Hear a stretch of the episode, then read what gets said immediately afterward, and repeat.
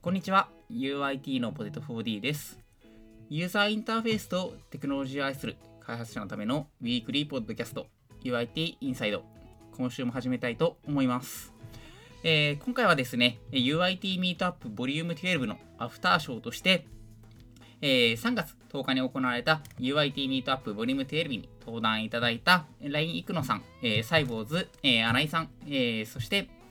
食べログフロントチームの辻さんの、えー、3名をゲストにお呼びして、えー、アフターショーということで、ミートアップの内容をさらに、えー、深掘りして語っていきたいと思います。えー、皆様どうぞよろしくお願いいたします。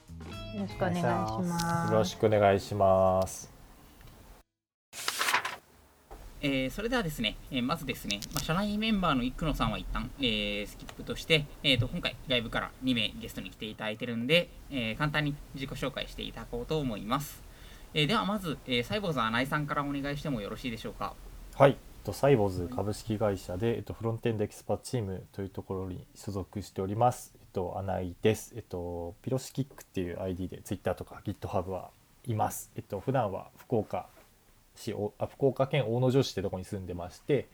えっと、リモートで、えっと、仕事しているという感じです、はい。よろしくお願いいたします。はい、よろしくお願いいたします。では辻さんもお願いできますでしょうか。はい、えー、辻優子と申します。えー、株式会社価格コムの、えー、食べログ、えー、でフロントエンドチームのリーダーをやっています。えー、まあ普段実装にやることもあるんですけど、まあ、リーダー業務というのが結構多いので、えー、採用だったりとか、あとチームビルディングだったりとか、そのあとリプレイスプロジェクトをまあどう進めていくかみたいなところを中心に、えー、お仕事をしております。今日はよろしくお願いします。はい、よろしくお願いいたします。では、えーと、ゲストの2名を、えー、交えて、まあ、社内から2人、ゲストに、えー、2人というところで、えー、4名体制で、えー、本日は始めていきたいと思います。えー、ではですね、えーと、早速、アフターショーとしてアフタートークをしていきたいところではあるんですけれども、えー、その前にですね、UIT ミートアップボリューム12について簡単に、えー、振り返ります。えー、UIT ミートアップ、えー、ボリューム12ですけれども、えー、先月ですね、3月10日に、えーと、開催した UIT ミートアップの、えーと、12回目のオンライン配信となります。今回ですね、えー、テーマといたしましては、リニューアル戦略発表会というところになっておりまして、まあ、技術的な、えー、アップデートや刷新といったところに、えー、焦点を当ててですね、まあ、どのように各社が、え取り組んでいるかっていうところを中心に話しました。えー、YouTube 配信のアーカイブはですね、す、えー、で、に YouTube 上に上げられておりますので、えー、ぜひぜひまだ見ていない方は、えー、ショーノートの下部にあります、えー、リンクより、えー、YouTube のアーカイブの方をご覧いただければと思います。えー、今回はですね、その内容を踏まえてより深掘りしていければと思います。では、早速、もうえー、アフターショーというところで、アフタートークに入っていきたいと思うんですけど、なんかこう結構あの時は、えー、と聞きそびれちゃったけどなんかこういうこと聞きたかったみたいなのとか、まあ、こういうこと話したかったみたいなのって皆さんあったりしますかね？そうですね僕ちょっといいでしょうか？はいどうぞ。はい。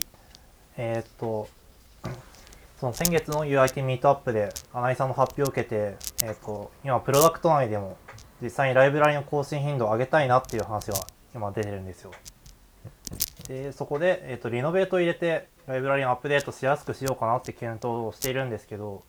でもこうマイナーバージョンのアップデートとかも入れるとすごい数になって、えーと、実際に全部 QA するっていうのは大変だと思うので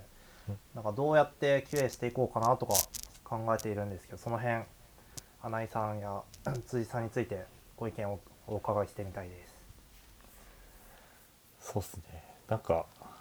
こう自分が出したこれなんか案なんですよねなんかこうしてったらいいんじゃないかみたいな感じでまだこう実践に至ってないからこう何とも言えないとこもいっぱいあるんですけどどうがいいんですかねリノベートとかだと多分パッチバージョンだったらもうマージしちゃうみたいなオプションとか多分確か設定できるんですよね。なんで多分こうそんなに気にしなくていいものと、まあ、気にしたいってやつを分けてこうもう勝手にマージしていかないと結構きついかなっていうのはありますね。あのサイボーズはその外に OSS 結構出してるんですよね。そのあのこうパートナーさんとかがプラグイン作ったりとか、まあ、そういったのに使う SDK とかを提供してるんですけど、まあ、なんかいくつか、まあ、管理してる OSS があった時に、まあ、そこにリノベート入れて、まあ、こう僕たちで見ていくんですけどやっぱ結構大変で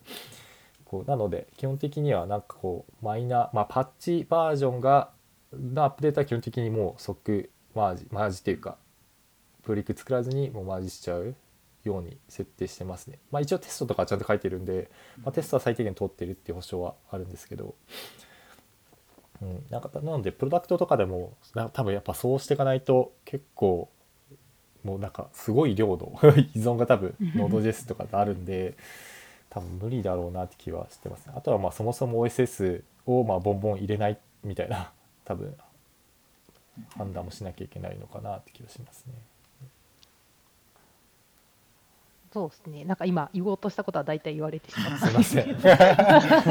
すいません。あのいいあのまあ、ただだから食べログではリノベートまだあの導入でちゃんと運用まで回せてなくて、まあ、おっしゃる通りそりいっぱい出るだろうなどうしようかなっていうのは、えっとまあ、まだ運用した実績っていうのはないんですけども、まあ、やっぱりたくさん出るっていうのは予想できるので、まあ、パッチとか本当軽微なものであったら、まあ、テスト通ってれば、まあ、マージしちゃうくらいにしないと難しいのかなとは思ってます。あとこれもその特にまだ運用実績も何もなくて申し訳ないんですけど、まあ、重要なページであれば、まあ、E2E のテストの自動化とかしてもいいと思うので、まあ、そこだけ動いてれば大丈夫みたいな部分で、まあ、担保していかないと、まあ、なかなか手で全部テストするとかクロスブラウザで見るっていうのをパッチレベルまでやるのはやっぱり現実的じゃないのかなとは思ってます。難しいですよね。どこどこでライン引いていいのかという。なかなか明確な基準作りが大変そうですよね、そういうの。そうですよね。まさに悩んでるんですけど。リノベートの場合基本的にまあ試合通ったらオートマージっていう風にするとしてもそのちゃんとじゃあ本当に全部テスト書かれてるんだっけって話も、うんうん、そうなんですよね いや難しいっすよね。そうです。何何をこう基準として問題ないとするかっていうとこ結構いやそうです、ね、突き詰めると多分その差分まで見てこう正しいか。で多分動作確認までしないと本本来多分いけないんですけど、うんうんうん、そこは無理ですよねもう多分。多分無理な量が出出ますよね、まあ、規模にもよるとは思いますけど。結構きついのでどうがいいんですかねなんか昔その OSS 使ってる OSS に対してこうテストを書くっていう人とかもいましたけどねあの使ってるライブラリのインターフェースが正しいかとかそのそういう単体テストを入れとく本当に何だろうこう結合見たいようなライブラリとかだとそういう手法もあるみたいですね。そういうのを単体テスト混ぜといてその期待してる動作が OSS 変わっちゃったらそのテスト落ちるみたいな風にするっていうのも一個あるかもですね。まあ、全部が全部それにができるとは思えないですけど。そうですよね。いや難しい。なんか自分は結構その自社で OSS どんどん OS ってっていうかどんどん作っちゃうみたいなのも、まあ、ありなのかなって気はしますけどね、うん、なんか、まあ、ある程度エンジニアがいるんだったら。うん。なんか今は割とこう車輪の再開発は絶対ダメっていうような風潮が多いのかな気がするんですよね。こう OSS であるものはなるべく OSS で使うっていう、うんうん、だけどやっぱそういうリスクとか、まあ、ライセンスとかの話もあるし、まあ、なんか、まあ、必ずしもじゃないですけどこう選択肢の一つとして、まあ、自社で作るっていうのがあってもいいのかなとかふんわり思ってますけどまあそううまくはいかないと思いますけど。はい。そうですよね。なんかあんまりその パッケージをそもそも入れまああのフレームワーク入れるだけでもその deps の deps の deps でどんどん node_modules って肥大化すると思うんで、ただでさえ多い中でめちゃめちゃ入れないっていうのもそもそもあるかもしれないですね。うんうんうん。確かに。うちの会社も最近リノベートあの GitHub エンタープライズのあのセルフホスティングの方なんであの SARS 版使えなくて自分たち用にあのリノベートも OSS なんで立てたんですけどなかなかまだ使いこなしきれてるわけではないんでちょっとうまく使っていけると。やっぱりその膨大に提案されてくる という状態なんですか？あそもそもなかなかそれが予期されるんでプロジ入れられるプロジェクトがまだまだ多くないというかまだまだ入れられる状態のプロジェクトに入れていくっていう感じ。その肥大化しすぎてないプロジェクトでの事例しかまだないみたいな状態ですかね。ああなるほど、うん。まあ、小規模であればまあ対応していけるので。そうですねそうですね。小規模もしくはまだ最近立ち上がったばっかりでこれから大きくなるかもしれないけど現状は小さいみたいなものだと入れられるけどっていうのが今のうちの会社の状態かなと思います。ね。いや参考になります。まあ食べログはまあ肥大化しているのでもちろん まあ全体に入れるのは結構難しい難しいですよね。はい、リプレイスしたところであるとまだそんなに肥大化してないのであの最初の方は大丈夫だと思うんですけど、まあ、途中からあのおっしおっしゃる通り肥大化して なパッチバージョンがめちゃくちゃ出てっていうのはまあ予期されることではありますね。そうですよね。そうなんですよね。なんか必ずしもパッチバージョンがその破壊的じゃないかっていうのは分かんないですもんね。さらにこうやっぱ OSS のね、ガバナンスに多分よると思うのでね、そうですよね。お作法を守ってない可能性とかを考えると、うん。まあ、じゃあ全部ちゃんとテストしましょうかみたいになるとやりきれないですしね。なんか無意識に全部がセムバーにのっとってると思いがちですけど、うんうん別にそうとは限らないですもんね。うんうんうん。そうですよね。なこのバージョンでそんな破壊的なことするみたいなのがないっていうのは別にどこでも確かめられない結局ソース見ないとわからないですもんねそうですね。それも結構難しい問題ではあります。うん次の話題でもいきますか。とた多分あの同じく長期的なまあリプレイスには着手していると思うんですけどもやっぱりそのあまりにも長期にわたると、まあ、どこまでで何の成果を出すとかここまではリプレイスできますみたいなこうマイルストーンを切っていくのが結構難しかったりとか、うんうんまあ、予測通りにならない、まあ、思ったより時間がかかったりとかっていうことも結構多いと思うんですけどなんかその、まあ、チーム外にも分かるようなこのリプレイスのマイルストーンを切っていくときに、まあ、例えばそのきこの機能ごとだったりとか、まあ、このページはできるようになりますよとか、まあ、いろんな、まあ、区切り方とかあると思うんですけど、まあ、なんかその長期のプロジェクトになんか携わる上でこうどういうふうにこうタイムボックスを切って進めているのかっていうのは聞いてみたいなと思っていました。いやこれ僕が聞きたいぐらいですね 同じ悩みをお持ちだったかもしれない。そうですね結構その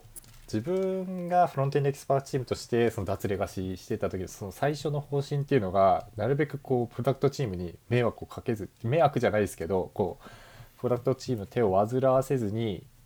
いかに自然とやっていくかみたいなことをずっと考えてやってた時期があったんですけどはいはい。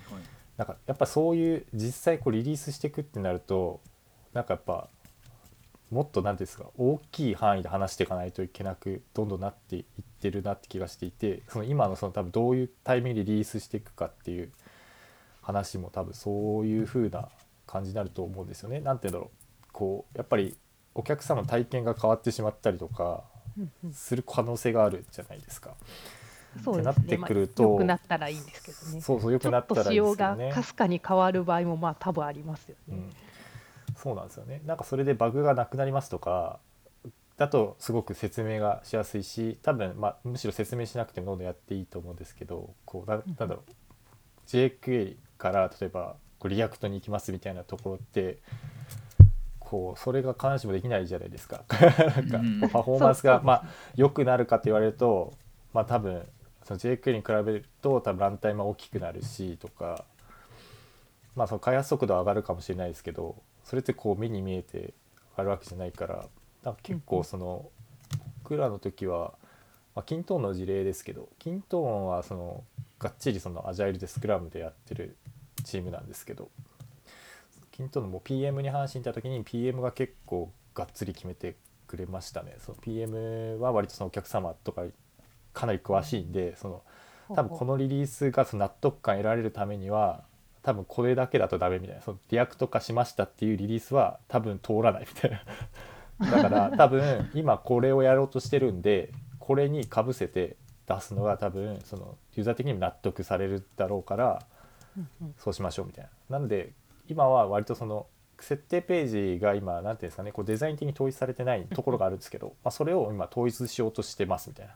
もあったから多分それに React かぶせてやるとまあリリースすんなりいくんじゃないかみたいな、まあ、リリース時の説明とか。なるほど。だから結構その僕らの場合はあれですね PM が割と決めてくれた感じでしたね。なのでそうですね。割となんかそういうまあ食べログしなんだろう B2B もあるけど、まあ、B2C が多いと思うんですけど、だからなんかやっぱりそのサービスで大事にしてるところにどれくらい影響いくかとかにも多分よるからなんか実際決める時はまあフロントエンドだけじゃなくて、まあ、そのプロダクト、まあ、PM とかそういう人たちも含めて考えた方がなんかすんなり行くとこもあるだろうなって気はしますね。うんうんううんんなるほど。うんいやその必ずしもその実は React に変えるだけだったら多分デザインとか変えずにリリースできるとは思うんですけど、まあ、わざとその機能修正とかも取り込むことによって、まあ、そのリリースで何ができるのかを分かりやすく示すっていうことなんですかね。そうですねなんかこう体験が変わる多少変わっちゃうみたいなことが多分あると思うんですよね JQuery と、まありまあ、だからうまくやればもしかしたら全く体験変えずにこう行くこともできると思うんですけどなんて言うんだろうそれをするために例えばコストがかかっちゃうかもしれないじゃないですかこうそうですなんだろうね。JQuery そのまま再現するっていうこう はいはいはい。うんうんうん、それで例えば伸びちゃうぐらいだったらまあなんかうまく説明がつくタイミングでこうドカッとやっちゃった方がいいんじゃないかっていう話を PM とかしてましたね。なるほまあ、けどこれはど。多分サービスとかにもよる気がしますね。なんでまあなんか本当は多分コツコツ出していけるのが多分一番いいとは思うんですけどね。うん結構 B2B だとそのどうしても使ってくれてる人、まあ、び業務で使ってるんでその仕事が立ち行かなくなるとか あとはその例えば UI がちょっと変わっちゃうだけでそのなんだろう導入している会社さんでマニュアルとか作ってるケースとかあるらしいんですね。なんでそれが変わっちゃうってなるとその結構大事なんらしいんですよ。そうですね。スクリーンショット撮り直してもらってそうみたいな。撮り直してもらったりとか発生するかもしれないらしくてなのでなんか結構まあプロダクトによると思うんですけどサイボーズのみたいな B2B のプロダクトは割とそのリリースとかは結構なんかこっちからしたらなんかその大したことないんじゃないかって思うのでも割とセンシティブな面はありますね。なるほど。うんうんうんそうですねどうがいいんですかね。ね。いやー難しいですよね。なんか決めづらいのはすごくわかりますね。なんかうん。マイルストーンとかねちょっと。あフロントエンドの視点から見ると、まあ、多分もちろんその jQuery から React になったらこういろんな使いやすいツールも揃うし、めめっちゃ良くなったじゃんっていうのがこう分かると思うんですけど、まあ、なかなかそれをフロントエンドに普段触ってない、まあ、サーバー側の人だったりとか、まあ、インフラだったりとか、まあ、企画を考えている人とかだとなんか何をやっているのかうん 分からなくなっちゃうんじゃないかっていうのはうん、まあ普段結構考えていることではありますね。いやすごくすごくわかりますね だからそそこをどうととはいえ、まあ、意味はあることはやっているはずなんですけど、うんまあ、そのフロントエンドに携わる人以外にも見えるところまでたどり着くのが結構遠いので、いやどうしてもリプレイスが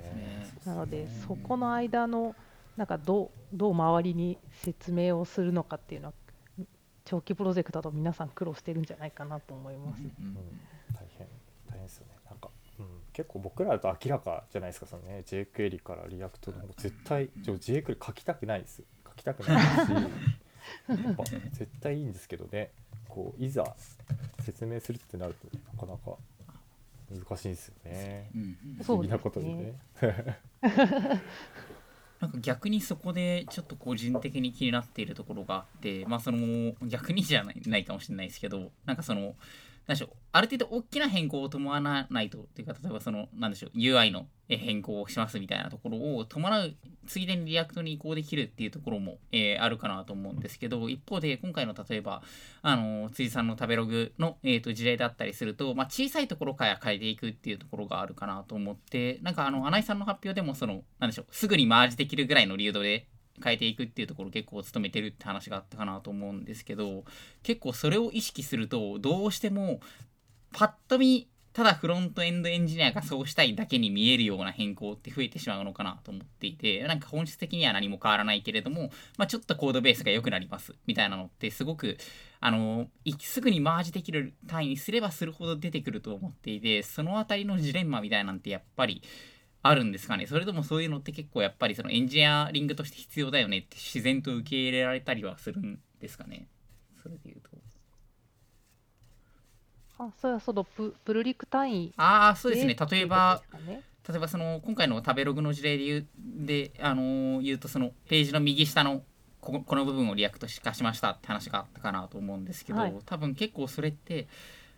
あのまずそこだけ React 化するにも例えばそのビルド設定を変えるところから始まってでその後その環境が生まれた後にまあそれをえっ、と使それ用のイニシャルのセットアップというかその React コンポーネントを少しずつマウントできるような仕組みを整えてその後にようやく React コンポーネントを実装するみたいな風になる。な流れになると思うんですけどやっぱりその React コンポーネントまでをまとめてデプロイすると多分これだけでも結構大きな変更になってしまうと思っていてなんかそうなると例えばそのビルドのフロントエンドのビルド環境を整えましたみたいな直接的にエンドユーザーののプロダクションに乗るコードには一切関係がないけれどもなんかフロントエンドの開発整備みたいなところでちっちゃく作業を区切っていかないといけないかなと思うんですけどなんかそういうのってこう理解って結構得られてる感じなんですかねそれとももなるほどあっていうところが結構なんかなかなかそれって説得がむず難しいところでもあるよなと素直に感じててどういう風ななやり方をしてるのかなとちょっと気になった次第であります。それはそのフロントエンドの人じゃない人から見たらユーザー影響もしないし 何なんだろうこのデプロイみたいな、なんだろうこのリリースみたいなのがふ増えちゃうっていうことですよね。増えちゃうみたいなところですね。そうですそうです。なるほど、まあ、そうですね。今のところそこに何かこうツッコミが入ったりっていうのはないんですけど、まあ、確かにおっしゃる通りそのユーザーに影響するのは本当に最後のちょっとしたリリースのみでもうそれまではユーザーには一切見えないですけど まあちょっとずつこう裏で準備をするというかあの最後本当切り替えのプルリクだけなんですよね。あのユーザーに影響するのは。そうですよね。今まではもう本当に多分チーム外から見たらななんだろうこれみたいなのが まああるのはあるんだろうなと思うんですけど、まあ、特にその、まあ、それをやることによってさ、えーユーザー、えーまあ、最後のちっちゃいスイッチだけでユーザー影響するっていう、まあ、仕組みにすることで、まあ、最後あのもしバグった時とかあやばいってなった時に、まあ、そのスイッチのプルリクだけ戻せばまあ戻るっていうためにまあやってるので、まあ、それまでユーザー影響しないものがずっとあってっていうところに関しては、まあ、あまりその今まで社内でなんか話した時とか 何か問題ですねってなったことはないですね。ああじゃあ結構自然に受け入れられているあそうですねですね。あ、さユーザー影響の部分をすぐに切り戻せることっていうのをあの かなり重要視しているのであのむしろそっちの方がいいと思ってますね。あはいはいなるほどなるほどありがとうございます確かに何か影響があった時一度中断できるというかまあそこでそうですね。その前に戻せるっていうところはすごい大切ですしね、はい。でなんか一気に出しちゃうと本当にユーザーから見えなかったらいいだけなのに全部巻き戻っちゃうので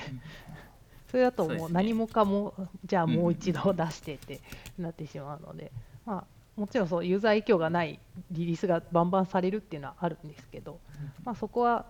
まあしょうがない納得感持ってもらってるっていうところなんですね。はいああなるほどありがとうございます。結構それってなかなかこうどうしても他のフロントエンド以外の、えー人から見たらその変更がどういったそのプラスに影響を及ぼすのかってイメージしてもらいづらいところかなと思ってたんで。そうですね、ねまあ、ただ、食べログ、すごく大きい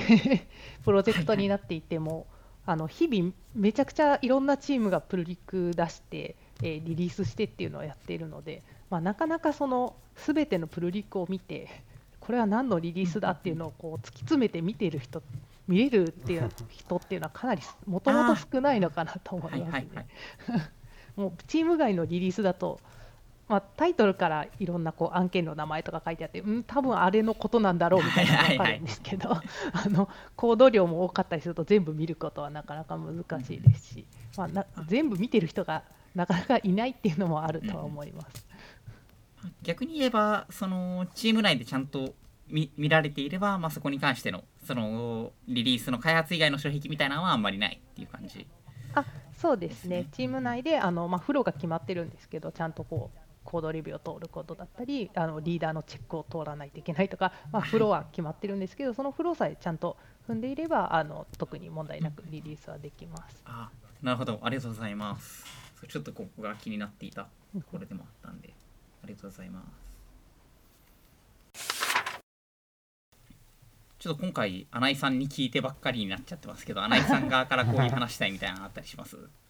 それがですね当日その自分の発表めっちゃ緊張しすぎて、はい、で終わった後もうめっちゃ気抜けちゃって そう辻さんの発表なんか最初の方全然覚えてないです更新 状態になっちゃったですねあなた。そうですねけど何ですかね。やっぱなんか同じような苦労をすごいしてるだろうなって思ってるんですよね。なんかそれでそれで言うとまあけど話してるのことが多いかもしれないですけどそうですね。なんかそのプロダクトチームじゃまあそのフロントエンド外の人ですね。と人たちとなんかどういうふうにコミュニケーション取ってるかとかあとは例えば React に移行しますみたいな話のコンセンサスとかをなんかどういうふうになんかと取りましたか？だからすごい気になりました。なるほど、うん、まあ、そそもそもリプレイスに着手しますっていう時に、まあ、そうですね、ななんでとか。あそうそうそう。なんかそういうのが実際あったのかなかったのかとか かなんかなるほど。純粋に気になりました、あとはそそもそもリプレイスするぞってななったこう起因とか、はいはい、そういう話を聞きたいなと。あそうですね。まあ、リプレイスをするぞってやったのはその例えば上司から言われたとかではなくて、まあ、チーム内で、えーまあ、話していてもともとその、えーまあ、いろんなバージョンの管理だったりとか、まあ、コード規約コーディング規約の整備だったりとかっていうのはチーム内で行ってたんですけど、まあそのまあ、あるタイミングで、まあ、今後どういろんなまあ課題がある中で何の優先順位が高いのかとか、まあ、あれのバージョンが低くてすごい使いづらいだったりとかここの構造がおかしいからとか、まあ、なんかいろんなのを挙げた時に、まあ、やっぱりだっていうか JQuery のままだとどれもこれもどうにもならないのではっていうのが、まあ、あのっていうのをみんなでは話し合うタイミングがあって。で、えーまあ、やっぱりそのその時は React ってはっきり決まってなかったんですけど、まあ、やっぱり HTML を JS でま管理するようなフロントとサーバーがま癒着してない世界にしないと、えー、まやっぱりフロントエンドをこう扱いやすいメンテナンスしていけるようなアーキテクチャにはならないんじゃないかっていうのを、チームで話し合ったっていうのがまきっかけではありますね。で、えー、まあ、その後技術選定をして React と TypeScript でやろうっていうのは決まったんですけど、えー、その時にそうですねコンセンサスですよね。えー、っとままずはもちろん上司とか あのに、ま、こういうのをやりますっていうのは相談してでそうですね、まあ、理由として言ったのはいろいろあるんですけどやっぱりメンテナンス性のためにやりたいっていうのはありましたね。まあ、あの今も結構モジュールには分かれてたりはするんですけどやっぱちょっと修正するだけでもうなんかままだ影響範囲が読めたらいいんですけどそもそも影響範囲がを読み取るのすら難しいようなところも、まあ、あったりだとか、えー、とかですね、まあ、あるんですけど、まあ、それらをどうにかこう良くしようというかもっと簡単にコストを抑えてメンテナンスしようってなった時に、まあ、JQuery で、まあ、このままやっていくのは無理があるっていうのを言ったのと、まあ、もう一つは、え食べログ的にはやっぱ SEO がかなり重要視されているので、えーまあ、い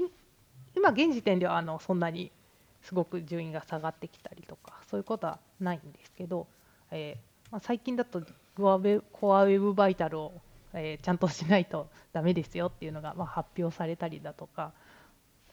結構そのパフォーマンスっていう部分にも、えー厳しく見られつつある環境かなと思うんですけど、まあ、それをどうにかしようとしたときにやっぱり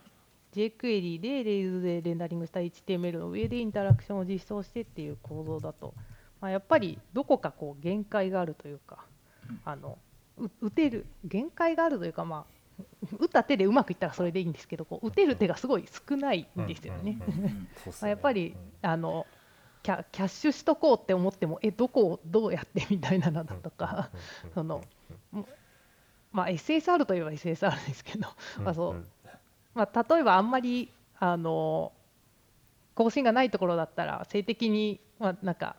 作って置いとけば すごい早いのかもしれないですけど、まあ、レイルズ乗った状態でそれやるのは結構難しいですし。っていう、まあ、打てる手がすごい少ない中戦っていかないといけないことになるので、まあ、そこは増やしておいた方がいいっていうのは説明した気がしますね。っていうのはなんかそれそれらをまとめてインセプションデッキを作って それを元にやりますっていうのを説明しに行きました。なるほどアジャイルのあそうですね我々はなぜここにいるのかみたいなはいのを埋めていくやつを、まあ、ベースにして、まあ、今こういうのが問題で、まあ、やらなかったら今後どうなるのか今ここでこれをやるとどうなるのかっていうのをまあ比べて説明したっていうのは覚えてます。それえっ、とはい、その例えば開発時間ってこうその分機能追加の時間が持ってかれるじゃないですか移行に移行するためにあそうですねその時間でサービス開発することもまあ可能ですもんね。なのでそういうなんかバランスを取るというかそういう部分って企画とどうコミュニケーションを取って決めたのかなっていう部分が気になりますあなるほど。そうですね。もう全部まあ100でその移行の方にかけるわけにはいかないじゃないですかあそうですね。ええーっとまあ、ももともとそのリファクタリングを、えーまあ、開発の方で進めていくっていうところに関しては、まあ、任せられている部分もありますし、まあ、すごく細かいリファクタリング、えーまでなんというか、まあ、こ細かいところまでコンセンサスを取ってるかって言ってもそうではないので、えーっとまあ、ただ今後そのもちろんおっしゃる通り 100, 100リファクタリングをやってしまうと、まあ、サービス今までそのサービスを開発していた人たちがいなくなってしまう。っていう部分はもちろんあるかと思うんですけどもともとある程度リファクタリングをしたりだとか、まあ、あの統括業務みたいなのをしていたチームでもあるのでもともと100%そ、えープロジェクトをなんか開発していたわけではないので、まあ、あんまりそこに引っかかりはなかったのかなとは思ってますね。まあ、ただもちろんあの何の説明もなく突然この人たち何もやらなくなったなってなると こ困るのであのまあ最初の方に、えーまあ、きそのさっきも話した通りなかなかそのフロントエンドに携わらない人まで成果が出るのが遠いところが心苦しいところであるんですけど、えーまあ、例えば今後あの SPA みたいなことやりたいですみたいな時に、えーとまあ、jQuery でできないことないですけど、まあ、かなり難しいですし、まあ、それをやるなら多分 React だったりとか Vue とか、えー、Angular とか入れるんじゃないかなと思うんですけどなのですけど、まあ、そうやろうとした時にそこから入れてるとまあめちゃくちゃ時間かかるじゃないですか。なので、まあ、あの今後いろんな、えー、と企画、まあ、要件というか、まあ、こういう UI をやりたいですとか、まあ、あのこうこういう動きにしていきたいです。みたいな時に、えーそこから始めるともう土台作りからやらないといけないのでめちゃくちゃ時間かかるので。で、まあ、世間的には SPA みたいなの結構あの一般的にはなってますし、まあ、将来的にそういうのが、まあ、出るっていうのは予測されますし、まあ、あのもともともっと早く動くようにしたいっていう要件とかはあったと思うので、まあ、それらの準備のためには、まあ、土台作りが必要なんですよっていう説明はちょちょっと 説明したのが前で 記憶が曖昧な部分はありますがした気がします。なので、まあ、どうしてもそのじゃあじゃあ3ヶ月後全部 SPA になるのって言ったら全然そんなわけではないんですけど、まあ、将来的にいろんな手を打てるようにっていう部分は説明したと思いますね。うんうんうん、ありがとうございます。なんか結構似て似てるというか、うん。なんか JQuery 自分自分たちもなんか Closure Library とか、まあ、あとは今やってるその Garoon っていうプロダクトだと JQuery モバイルから移行しようとしてるんですけどなんかそこから React とかだとなんか意外ともしかしたら説明はしやすい方なのかなってちょっとなんか話聞いてて 思ってきましたなんか結構今 React とか Vue とかは割と受け入れられてるじゃないですかこうあそうでなんかすね。ね採用できませんとかなんか例えばパフォーマンスチューニングできませんとかあとはそう採用できない結構大きいなと思ってて、まあなんか誰も触れなくなりますよみたいな話とか結構しやすいんで。あそうですね、それは、たあの理由の一つに入れてました。ね、まあ、うん。今後、そのスキルあるエンジニアを採用したいとは思ってるんですけど、まあ、あの今後ずっと JQuery しか触れませんって言ったところになかなか スキルあるフロントエンドエンジニアが来るとはまあ思えないっていうところもあるので、あの理由の一つとして入れてましたね。うんうん。確かになんかそういうのは刺さり刺さりますよね。なんかこうエンジニアじゃない人とかには。なんかあそうなん刺ですよね。さりやすい理由な気が なんか説明しやすいですよね。なんかこう、うんうん。パフォーマンスが良くなりますとかそういうのはなんかあんまりこう明明確な数字としては言いづらいとこがあるんで、うんうん。けどまあ採用は結構分かりやすく、うん、説明できるなって気がしましたちなみに穴井さんのところもその始めるぞってなった時にそのチーム外とのコンセンサスとかあの、まあ、だ誰かを説得するみたいなタイミングはあったんですか？なんか2回ぐらいあったんですよね。そのフロントエンドエキスパーチーム内で、まあ、ちょっとやってた時期があってでそれやってた時にその、まあ、実はそのプロダクトチーム内にやりたいって人がいるってことが分かってじゃあ一緒にやりましょうってなって、まあ、ちょっとやってたんですけどその後多分あれかなその、まあ、実際その React で行くかどうかはまだ決まってなかったんですけどその時は。でまあ、ある程度こうプロタイプとか作っていく中でいや全然 React でいけるなってなった時に、まあ、じゃあその一緒にやってくれてる人たち以外にもエンジニアいっぱいいるんですけどプロダクトに人たちに、まあ、 React で置き換えましょうって話をしに行ったタイミングとあとは最初の方に言ったその PM に実際話に行って じゃあいつそのリリースするかとかその実際こうチームの人にどれだけ時間割いてもらうかみたいな話をしに行った、まあ、その2回多分説得じゃないですけどこう意見伺いに行った時があってでエンジニアの時はそのまあキントンはそのクロージャーライブラリっていうまあ本当にああんまり多分知られてないようなやつを使ってるんで、まあ、なんか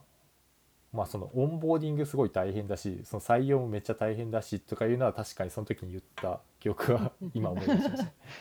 とかとか。あとはそうですね何言ったかな。そうですね。まあなんかいろいろそうめっちゃ準備していったんですよ。めっちゃ準備していってでなんでやるのかとかまでめちゃくちゃこう準備していったけどなんかササイボーズ結構理解がすごいできる人多いんですよね。だなんでなんか全然すんなりなんかもう別に反対もなくいいよぐらいの感じで両方終わりましたね。なんかだからなんか肩すもう本当に肩透かし食らったぐらいの感じでしたね。あか構えた割にはそんなにそう全然。刺されなかっ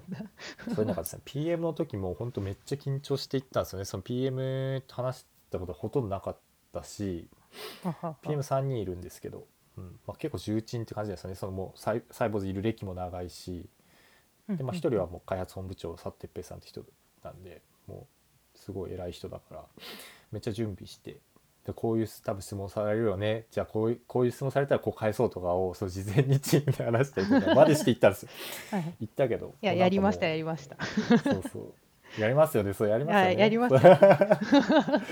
でも もう実際行ったら、まあなんかその僕らが持ってった案は、それじゃあちょっとダメですってなったんですけど、ああ、これ終わったと思ったんですけど、まあ、こういう方法だっていけるとか、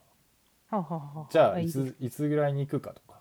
あとはもう本当はもうこれもうすぐやりたかったんですよみたいな話とかをその逆に PM 側からもらったりとかして。なんかすんなり言って本当何だったんだって感じで最初に PM に話行けばよかったんじゃないかぐらいの。最初から巻き込んでおけば。こんなに。ねサイボーズは意外と今んとこうまくいってるんですけどやっぱけど進めてる中では結構なんかちょっと迷いながらやってますね。本当にこれでいいのかとかこうプロダクトのなんていうの今後の方針に関わることをそのぼ僕らで決めてるみたいな感じのちょっとなんかプレッシャーみたいなのもありますし、うんうんうん。うん、あそうそうですよね。なんかこうフロントエンドのそのなんていうか単なる書き換えだとそんなことないと思うんですけどやっぱり jQuery からとか結構その大きく仕組みが変わるってなるとなんていうか、まあ、フロントエンド領域内だったらまあフロントエンドチームでもちろんちゃんと責任を持ってまあ決定していくべきだとは思うんですけどなんかちょっとずつこう微妙なラインって出てこないですか？なんかこここここのアーキテクチャまで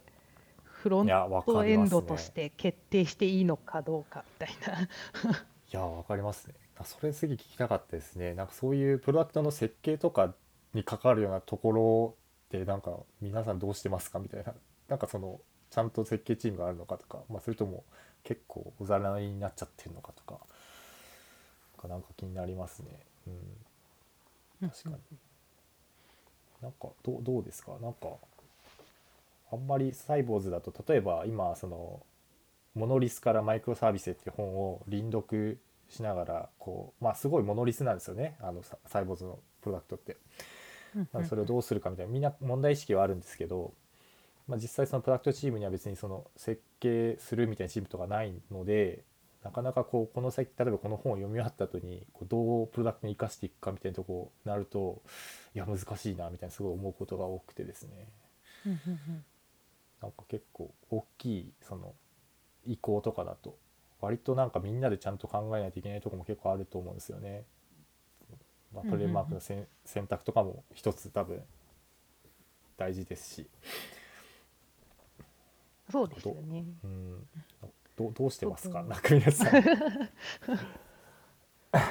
そうそうですね、まあ、確かにだからフレームワークの選定とかも、まあ、もちろんリプレイスを始めていく人たちが最初に一番触るものではあるんですけどやっぱり運用に乗ってくるとチーム内だけじゃないじゃないですか、まあ、いろんな人が、まあ、その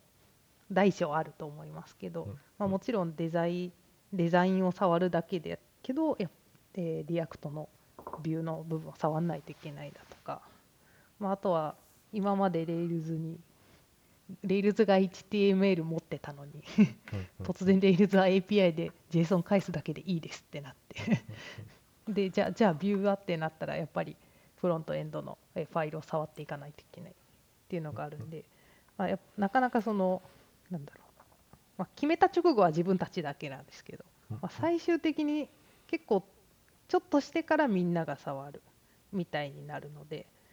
なんていうか多分決めた直後にその触ってない人たちからだから突っ込突っ込むのは結構難しいのかなと思っていて、なんかやっぱり触ってみてあー使いやすいなとかあーちょっと微妙だなっていうのが見えてくるとは思うんですけど、まあ、それにチーム外が、まあ、気づくというか、まあ、触ってみるのがやっぱりちょっと一段階後じゃないですか。最初から、えー、と React で開発してくださいってなってるわけではないので私たちが作って土台を作ってからあのじゃあもうちょっといろんな人に触ってもらいましょうって、まあ、なっていくと思うんですけど、まあ、その時にやっぱりその時になってえなんで React なのって思う人が出てくるのかなと思っていていい前提とかだと。ってなった時に、まあ、ちゃんと説明できるようにだけはしとこうと思って、まあ、そのなんでビューじゃないのなんでアンギュラーじゃないのかなんでタイプスクリプト入れたのか。っていうのは、えーとまあ、そそそのちょっと遅い段階で気づかれても多分もうんひっくり返せないんですけど、まあ、なんでこの選択でこうなってきたのかっていうのは、まあ、ログを取るというかこういう考えで当時はこういうことを思ってこう入れて今はこうなってるんですよっっていうのが、まあ、常に説明できる状態にはしておこうと思います、まあ、説明した上でなんでって思われる可能性はもちろんあるんですけど、まあ、っていうくらいしかなかなかその最初まだ全然触ってもないしあのどんなものか見たこともない人に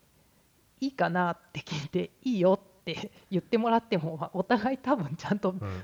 納得感が得られてるとは思えないので、まあ、だから将将来なんかあれって思った時にちゃんと説明できるようにしておくっていうことくらいしかまあできてないですしなんか、まあ、むしろ私も何かいい案があったら聞きたいっていうのはありますね。いやそうなりそうっすよね。確かに確かに。触らないと分かんないですからね。そうですよね。そうですよね。なんか良さそうとかいうのは分かるとは思うんですけどやっぱ細かい使い勝手とかは実装してみないと触ってみないと分かんないと思いますね。うんうんうんいやありがとうございます。ふんわりした質問で。あいい。こちらこそふんわり答えてしまいましたが。あ合ってましたがあはい。参考になりましたなんか LINE さんそのまあ UIT 室めちゃくちゃチームがあるんですよね。確か。なんかそこ間でこうなんか統一してることとか逆になんかどうしてんのかなと思いました。なんかそのなんだろう各々が勝手にどんどんこうプロダクトの設計をしていってるのかとか、まあ、それともある程度こう、まあ、何チームいるかちょっと分かんないですけど10チームとかいたとしてある程度こう統一してこうこういうアーキテクトで LINE はやるんだって決まってるのかとかがなんかちょっと気になりました。それで言うと多分全部フリーダムだと思います、ね、あそれはそれでいいですね。そのプロジェクトのリードとなっている人が、あのー最終的な責任を持つ。ただ、えー、とぜあの誰も触れないもの明らかに誰も触れないし今後もないようなものは使わないみたいなところはまあ暗黙としてはあるかなとは思いますね。例えば将来的にこれが使えるようになるだろうっていうのでまあ例えばなんでしょう。あのーまあ、今だと結構当たり前ですけどじゃあ例えば、あのー Next.js が流行ってなくても Next.js を使うみたいなのは全然選択肢としてはありだと思っていて、まあ、それは多分 React の開発者がみんな使えるだろうしその延長線上にあるっていうところで問題ないと思うんですけどじゃあ例えば全然関係ない技術を初めて基盤にしましょうみたいなやつは多分あのー基本的には誰も行わないようになっているっていうところなんで、まあ、基本全部お任せそのそこのプロジェクトのリードの人にお任せっていう感じにはなってますけどまあ大体技術的には似通ってくるみたいなのがうんあるかなと思いますね。採用技術とかあとアーキテクチャの形はでも結構プロジェクトによって違う気はしますね。なんでまあそこはお互いのスペシャリティを尊重すると言えば聞こえはいいけれども丸投げみたいな感じではあるかもしれないですね。うんうんいやこう同じ、まあ、会社にいても、まあ、例えばチームを移動したりするとあれ？全然違うっていうのが、まあ、あり得るっていうことですよね。結構頻繁にある気がしますね。あなるほど。そこを統一するよりはもういろんな、えー技術に挑戦していってほしいっていうことなんですかね。そうですね、なんかうんあのデザインシステムみたいなものを統一しようって話はやっぱり上がっているんで、まあ、そういったところでデザインシステム用のコンポーネントみたいなのもあったりはするんですけど、まあ、それはルックフィールの話であって、アーキテクチャとか採用技術っていうところで言うと、まあ、基本的に裁量に委ねられている、まあ、その時で一番良いと思う選択を取りましょうというふうに。うんうんうん。うんうん。やっぱり統一すると何でしょう時間の最新とのラグみたいなのって絶対に生まれてしまうと思うんで共通化するっていうところは。そのた新しくいいものができた時にそれが共通規格として反映されるまでのラグっていうのは明確にあるかなと思うんでまあそこはをまああのーそこの急所を第一にするよりはまあうんそのそれぞれの技術いやそれぞれのプロジェクトの中で技術の何か採用技術の差とかがあったとしてもまあその時一番その時点での最新で一番いいと思うものを取り入れましょうっていうふうになっていると思いますね。なんかこうすなんかリリプレイスだったりとかすでにお結構多くの人が触ってるものの、まあ、なんかリファクタリングとかでもあんまりそのなんていうかこうこういう統一にしましょうとか こういう技術にしましょうみたいなのも特にないんですか？それでいうとニュースとかどうですか？イグノイグノさん。そうですね。多分統一もニュースプロジェクトの中だけですよね。基本的には。そうですね。なんか他とそもそも兼務してる人もいないので他の事情がよく分かってないっていうのもありますけど、うん。そうですね。ニュースはニュースで完全に完結してますね。うんたいな感じかなと思います。まあ、ただあの最近去年から開発ガイドラインの制定を始めていてあのそこは一応あったりはしますけどそれはアーキテクチャとかにはまあそんなにこう深くは立ち入らないようにしてますね。ほうほうほううんなんかもっとファンダメンタルな例えばすごい簡単な例例で言うとタイプスクリプトのガイドラインにはストリクトはトゥルーにしましょうとかエニーはやめましょうって書いてあるようなそのそういうその守ってほしいよねっていうリテラシー的な話は書かれているけれどもまあとはいえそのアーキテクチャみたいなその時のそのその開発者自身の実力の見せ所みたいなところには一切言及してないっていう風なガイドラインになってますね。というところでございます。この辺は結構各社によって方針も変わりそうなんでちょっといろんなところのこのメンバー以外でも聞いてみたいですよね。そうですねなんか、うんまあ、けど結構結局そうなっちゃう今話してたような感じに落ち着いちゃってるのが多いのかなって気はああしますね。まあまあそうですね。そうなんですよね結構そのアーキテクチャとかの本とか読むの好きでよく読んでるんですけどなんかそれをこう実践に落とし込む時に結構乖離がある気がしてるんですよね。そその、うんうんうんあのモノリスからマイクロサービスとかもそうだし進化的アーキテクチャとかもそうなんですけど、はいはいはい。なんかああいうのに書いてるようなこうがっつり考えられてるようなアーキテクチャみたいなをやってるとこでもやっぱほとんど聞かないうんうんうん。し、まあ、なんか、まあ、やっぱ実際そうなんないよなっていう のがなんかやっぱどんどん確信に近づいていってる気がしますね。なんか、うんうん。うんうん、いやまあけどやっぱそうですよね、そうですね。う。ん、まあそんな感じかなと。うん。じゃあ。まあ、これをお聞きくださっている皆さんもぜひぜひ「ハッシュタグ #UIT アンダースコアインサイド」で各社の事例を教えてくださいっていうところで今日は締めましょうか。なんか統一してる会社とかあったらぜひ教えてほしいですよね。なんかこういう風に統一することにしましたみたいな。うん、そうですねなんかルールとかできっちり、なんか ES ニットとかルールとかはまあサイボーズは結構共有してますけど、はいはいはいはい。なんかそれ以外でもなんかルール作ってますとかそういう事例はなんか聞いてみたいですねぜひ。確かに確かに。うん。なんかリントのレイヤー以上のところのルール化ってどうやってるかとかあったら聞きたいですね。うん。うん。そうですね。なんかプロジェクトストラクチャーとかファイル構成とか、うんうんうん。なんかうん。うんまあ、それ以上でもいいですけど、うん、なんかね気になります最近。ぜひお聞きくださっている皆様は、えーハッシュタグ、えーハッシュ UIT アンダースコアインサイドでぜひつぶやいていただければと思います。えーというわけで、えー今回はですね、えー、生野さん、えー、穴井さん、辻さんの3名ともに、えー UIT ミートアップ、えー、ボリューム12のアフターショーとして話していきました。えー今回のようにですね、えーフロントエンドに関する、えー、と議論や、えーその他意見交換みたいなのを実は LINE は社内でも結構頻繁に行っておりまして、まあ、そういった内容を、えー普段の EIT インサイドでは公開していたり、えーしております。えーぜひですね、今回に限らず他のエピソードも、えーお聞きいただければと思います。えーまたですね、えーエピソードをお聞きになっている中で、えーもし LINE に興味が出るって出た方がいらいらっしゃいましたら、えーぜひぜひ、ショーノートの下部の方にですね、えー今、中途採用、新卒採用へのリンクを貼っておりますので、お気軽にご連絡いただければと思います。えー最近はですね、Zoom でのカジュアル面談も行っておりますので、ぜひぜひ、えーよろしくお願いいたします。えーというわけで、えー本日は、えーエピソード81、えー UIT ミートアップボリューム12のアフターショーでした。えー、穴井さん、辻さん、えーありがとうございました。ありがとうごありがとうございました。